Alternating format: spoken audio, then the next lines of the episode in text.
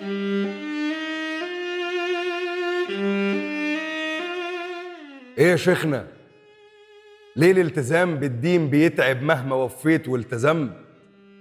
كل ما اسأل شيخ يقول لي انت بالذنب اتوصمت. نفسي اقرب بس حاسس ان لسه السكة صعبة. بطلت امشي وادعي واتعب قبل ما ابدأ. اتهزمت. كل ما اعمل حاجة واسها يقولوا مش نافع تتوب. انت عاصي. انت مذنب انت شيال الذنوب. عدت بتكسف ان ادعي واقول يا رب. توب عليا فاخترعت لنفسي حجة ربنا رب القلوب. مش لازم اقعد اصلي يعني الدين معاملة مش صلاة. المهم ان البشر تبقى خدومة مقصلة. ليه اصلي وليه اصوم وليه الدعاء؟ مش شرط يعني. واخترعت لنفسي سكة على الدماغ متفصلة.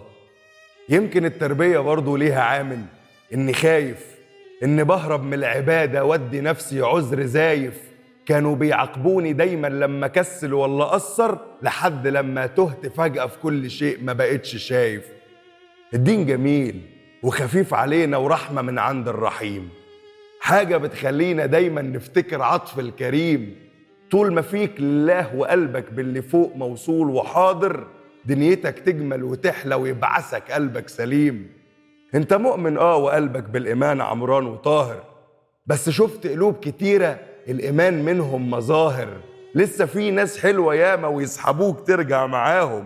الطريق الضلمه ظاهر والطريق الصح ظاهر. فتش انت وشوف مبادئك صح فعلا ولا إيه؟ شوف حكيم تسأل يدلك وأما تحتاج روح عليه. الدين سماحة ويسر دايما رحمة لينا من الرحيم.